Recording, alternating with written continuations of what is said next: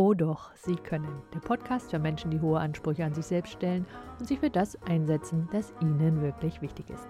Ihre Familie, ihre Freunde, ihren Beruf oder die Gesellschaft. Mein Name ist Sandra Hergert. Ich helfe Ihnen, Ihre Fähigkeiten zu erweitern und Ihre Strategien zu verbessern, damit Ihre Persönlichkeit und Ihr Alltag auf beste Art zusammenspielen. Dieser Podcast ist für all diejenigen, die mindestens einen Punkt auf der eigenen To-Do-Liste haben, den sie a selbst erledigen müssen und b, den sie aus einem ganz bestimmten Grund nicht erledigt bekommen, nämlich weil sie aus lauter Unzufriedenheit mit dem Ergebnis immer wieder von vorn anfangen. Bleiben Sie also dran und zwar ganz besonders, wenn Perfektionismus, Zeitdruck und ganz allgemein der eigene Maßstab Sie unzufrieden zurücklässt. Heute geht es nämlich um das Thema Aufschieben durch Anfangen. Das klingt wie ein Widerspruch, doch genau das Gegenteil ist der Fall. Das heißt, heute erfahren Sie, wie Sie herausfinden, warum Sie sich in solchen Fällen selbst im Wege stehen und wie Sie diese Blockade durchbrechen können. Doch bevor ich Ihnen verrate, wie das geht, ein Wort zu meinem Buch, das ich letztes Jahr geschrieben habe und das Anfang dieses Jahres online gegangen, nein, nicht nur in den Verkauf gekommen ist. Zu wenig Selbstbewusstsein kann Menschen nämlich von allem Möglichen abhalten und es kann sie dazu bringen, Dinge zu tun, die sie eigentlich nicht tun wollen. Ob sie als Selbstständige ihre Angebote angemessen präsentieren wollen oder ob sie sich wünschen, auf der Hochzeit ihres Kindes eine Rede zu halten, ob sie mit Fremden sprechen wollen, ohne rot zu werden oder ihren Chef um eine Gehaltserhöhung bitten oder ob sie für das nächste Projekt vorgeschlagen werden wollen. Selbstvertrauen gibt ihnen den Mut und das richtige Auftreten. Das gleiche gilt, wenn Sie sich schwer damit tun, Nein zu sagen, wenn Sie um etwas gebeten werden, denn dann finden Sie sich schnell in Situationen wieder, die Sie daran hindern, das zu tun, was Ihnen wichtig ist. Sie tun vermehrt das, was andere von Ihnen erwarten. Glücklicherweise ist Selbstvertrauen eine Fähigkeit und zwar eine, die Sie lernen können. In meinem Buch Oh doch, Sie können, Sie können sogar selbstbewusst werden, finden Sie jede Menge Tipps inklusive des dazugehörigen Hintergrundwissens, um so selbstbewusst zu werden, wie Sie es sich wünschen. Kein Kramen in der Vergangenheit, keine Arbeit mit verborgenen Traumata, einfache Strategien, die Ihrem Gehirn helfen, neue Verknüpfungen zu bilden, die Ihnen wiederum helfen, Selbstvertrauen aufzubauen. Sie finden es überall, wo Sie Bücher kaufen können, inklusive einer Trance, die es noch viel einfacher für Sie macht. Ich freue mich, wenn ich Sie als meine Leserin und meinen Leser begrüßen kann. Diesen Podcast habe ich, glaube ich, vier oder fünf Mal aufgenommen und er wollte und wollte mir nicht gelingen. Und ich dachte mir, das ist ein Thema, das Sie als meine Hörerin oder mein Hörer womöglich auch kennen, sodass ich gut daran tue, Ihnen zu verraten, wie Sie aus so einer festgefahrenen Lage wieder herauskommen. Nun scheint die Lösung für Probleme prinzipiell recht einfach zu sein. A. Finde die Ursache des Problems und B. Beseitige diese. Klingt super und ist genau der Ansatz, den ich verfolgt habe. Hören Sie sich an, was ich getan habe. Eine Info vorab. Ich hatte kurz zuvor meine Audiobearbeitungssoftware gewechselt, die ich ab sofort auch für die Aufnahme verwenden wollte, sodass sich jede Menge Fragen rein technischer Natur ergeben hatten. Im Sinne von, wie macht man das eigentlich hier?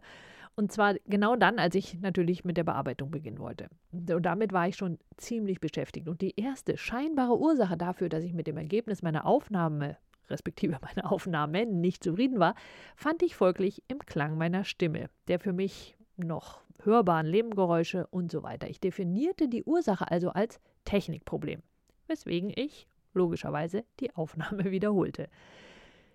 Leider führte meine zweite Aufnahme auch nicht zur Verbesserung. Also weitere Aufnahme aufgenommen und ich kann Ihnen sagen, dass ich an solchen Stellen ziemlich stur werden kann. Diesen Fehler nennen Verhaltenspsychologen übrigens Confirmation Bias oder Bestätigungsfehler. Damit sind Fehler unseres Denkens gemeint, die dazu führen, dass wir uns selbst bestätigen, was wir bereits vorher glaubten. Ich nahm in diesem Beispiel also mehr oder weniger an, dass ich die Software noch nicht beherrschte, um mir dann zu beweisen, dass ich die Software nicht beherrschte, weswegen ich folglich zu dem Schluss kam, dass irgendetwas mit meinem Wissen bzw. meinem Können in Bezug auf diese Software nicht stimmen konnte, womit ich die Ursache also genau hier zu suchen hatte. Hm, klingt logisch, oder? So, während der nächsten Aufnahme habe ich dann immerhin festgestellt, dass mir eigentlich noch gar nicht so recht klar war, was ich eigentlich sagen wollte. Das allgemeine Thema war bezeichnenderweise Frust. Und je weniger es klappte, desto frustrierter wurde ich. Ähm, übrigens ging mir die Ironie darin durchaus auf. Jedenfalls hatte ich nun eine neue Ursache für meine Unzufriedenheit. Also in diesem Fall, ich weiß eigentlich gar nicht so richtig, was ich sagen sollte, mit dem Ergebnis, dass ich zumindest mal einen Schritt zurücktrat und nochmal darüber nachdachte, was ich dann nun wirklich sagen möchte und dann neu aufzunehmen. Also war zunächst mein Plan. Und erst als das Ergebnis nach meinen Maßstäben immer noch nicht so gut war, wie ich es gern gehabt hätte, wurde mir klar, dass ich einen völlig anderen Ansatz brauchte, um dieses Thema irgendwie zu lösen. Und bevor ich Ihnen nun verrate, was und warum die nächste Lösung dann zu diesem Podcast führte, lassen Sie mich einen Blick darauf werfen, warum alles, was ich getan hatte, also vorher, nicht funktioniert hat und wo die wahre Ursache dafür lag, nicht weiterzukommen, neben der eben erwähnten Confirmation Bias. In diesem Fall gab es einen Hauptauslöser und auf den falle ich immer wieder rein und der heißt Zeitdruck. Auf der einen Seite hilft mir nämlich Zeitdruck in die Gänge zu kommen, deswegen ist mir da gar nicht so unrecht. Und auf der anderen Seite komme ich in die Gänge, weil meine Standardantwort auf Stress erstmal tun ist. Das heißt, ich fange dann an, irgendetwas zu tun und zwar selbst dann, wenn ich eigentlich noch nicht bereit dazu bin. Also Sie merken, eigentlich bleibt mein Lieblingswort, auch in diesem Jahr. Pestalozzi hat herausgefunden, dass es drei Standardantworten bei Menschen gibt, die sich unter Stress ganz besonders häufig zeigen. Und zwar erstens die, die wie ich ohne jeden Plan sofort ins Tun verfallen, also erstmal machen und dann denken. Zweitens diejenigen, die sich hinsetzen, statt loszustürzen und erst einmal alles gründlich durchdenken und dann eventuell gar nicht anfangen. Und die, die drittens anfangen zu reden und das Problem und die möglichen Lösungen mit jemandem besprechen wollen, ohne dass sie darauf achten, dass der andere vielleicht auch gerne reden möchte oder eben nicht, wie bei mir. Zurück zu Pestalozzi. Drei Möglichkeiten gibt es. Es ist ja eben ein Dreieck, nämlich die, die sofort tun, die, die ähm, erstmal abwarten, sich hinsetzen und in Tiefe drüber nachdenken und die, die es reden anfangen und sich jemanden suchen, mit dem sie dann auch reden können. Pestalozzi hat dieses das magische oder didaktische Dreieck genannt. Er hat es nämlich vorwiegend in der Pädagogik angewandt. Nichtsdestotrotz, ich finde es hm, sehr hilfreich, um mir mein eigenes Verhalten zu erklären und nach Möglichkeit dann natürlich dafür zu sorgen, dass ich nicht immer wieder in dasselbe Muster falle, wenn das eigene Standardverhalten, also in meinem Fall erst mal tun, dann nachdenken, nämlich mal nicht funktioniert. Denn das ist das Problem mit Standardverhalten. Es passt prima für viele Situationen, aber eben mitnichten für alle. Und trotzdem, weil es eben ein Standardverhalten ist, versuchen wir immer gern auf immer dieselbe Weise ein Problem zu lösen. Das heißt, wir fallen immer wieder in dieses selbe Muster, was an der Angewohnheit unseres Gehirns liegt, Gewohnheiten zu bilden und Verhalten wieder und wieder zu verwenden, wenn es denn einmal funktioniert hat. Und prinzipiell ist es ja auch eine gute Idee. Manchmal ist diese Idee jedoch eher störend. Angewandt hier bedeutet das, dadurch, dass ich plötzlich lauter Termine, die im letzten Jahr ausgefallen sind, jetzt online nachholen sollte, war mein Terminkalender plötzlich voller als gedacht. Gleichzeitig hatte ich meine eigene Deadline für diesen Podcast darum liegen, den ich unbedingt rechtzeitig fertig kriegen wollte. So, mit der neuen Bearbeitungssoftware für Audio, ähm, die unendlich viele Optionen hatte, die ich noch nicht so wirklich beherrschte, hatte ich mir also noch mehr Druck gemacht weil ich konnte sie eben nicht bedienen, was dann dazu führte, dass mein schöner Zeitplan ziemlich schnell in Rauch aufging.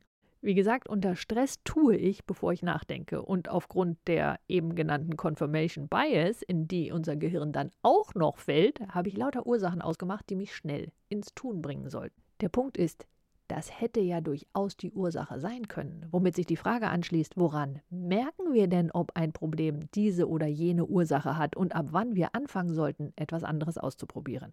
Vermutlich ist es sogar so, dass jedes dieser ausgemachten Probleme mit in das größere Problem Zeitdruck mit hineinspielte. In diesem Fall haben wir hier also mindestens ein kompliziertes, wenn nicht gar ein komplexes Problem. Also eines, bei dem es die Aus oder bei dem die Auslöser so miteinander verwoben sind, dass alle zusammen erst die Folge auslösen, um die es hier dann tatsächlich geht. Also die, die wir im Außen dann auch tatsächlich sehen können. In meinem Fall war das also erstens Unwissenheit in Bezug auf die neue Software, Unklarheit über das, was ich eigentlich sagen wollte und dann noch Zeitdruck. Und dann kommt noch eine äh, von diesen Biases dazu, nämlich unsere Tendenz dazu, zu glauben, dass Dinge sich schneller erledigen lassen, als es tatsächlich geht. Also in diesem Fall, oh, Software kenne ich, das wird schon irgendwie gehen. Und ging nicht. Nur der Punkt ist, für sich allein wäre vermutlich keine dieser Ursachen ein Drama gewesen. Zusammengenommen ergaben sie jedoch ein weiteres Problem. Dass diese Biases, mit denen Verhaltensforscher meinen, dass es eine Tendenz in uns gibt, uns die Welt passend zu machen. Mit anderen Worten, wir verzerren die Wirklichkeit in einer Art und Weise, dass sie zu unseren Erfahrungen und dem, was wir über die Welt glauben, auch wirklich passt. Egal, ob das stimmt oder nicht. So, wenn ich nun weiß, weil die Frage ist ja, wie kommen wir da wieder raus? Wenn ich nun weiß, dass ich unter Zeitdruck unbedingt tun will, also ins Tun kommen will, dann kann ich auch wissen, dass ich die Ursache vornehmlich dort vermute, wo ich ins Tun kommen kann. Also hier eine Aufnahme immer und immer wieder machen, ganz egal, ob das an dieser Stelle eine gute Idee ist.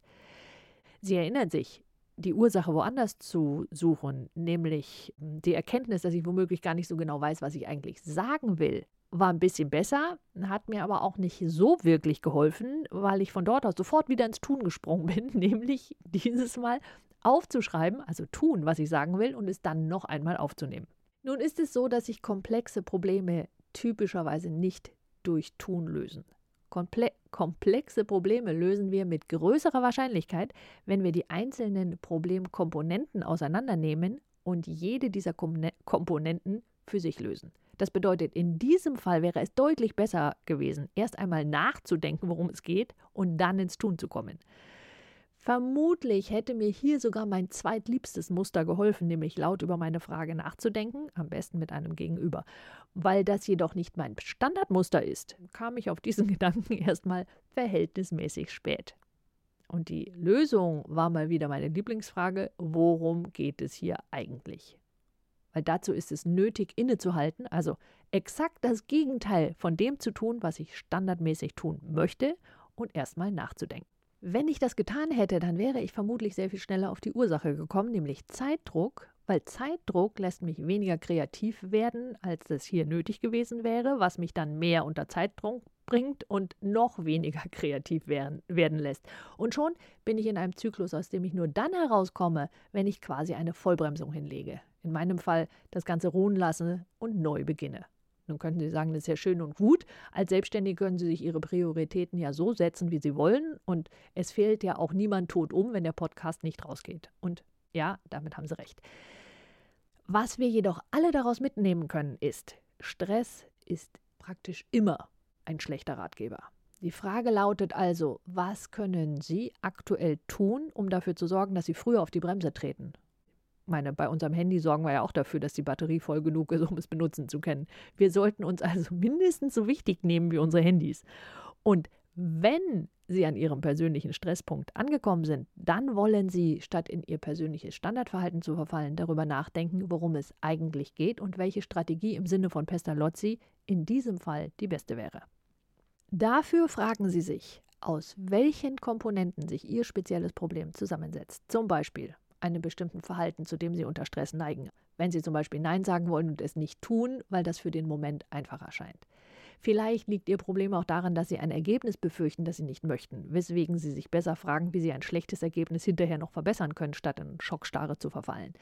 Vielleicht besteht ihr persönliches Problem auch darin, dass ihnen Wissen fehlt, weswegen sie herausfinden sollten, welches Wissen ihnen genau fehlt, damit sie es dann nachlernen können. Sobald sie nämlich herausgefunden haben, können Sie eine Problemkomponente nach der anderen lösen und nähern sich so dem an, was Sie eigentlich wollen. Sie finden mehr Informationen auf meiner Webseite unter www.sandra-hergert.de Blog. Und in diesem Sinne nutzen Sie Ihre Talente. Die Welt braucht sie.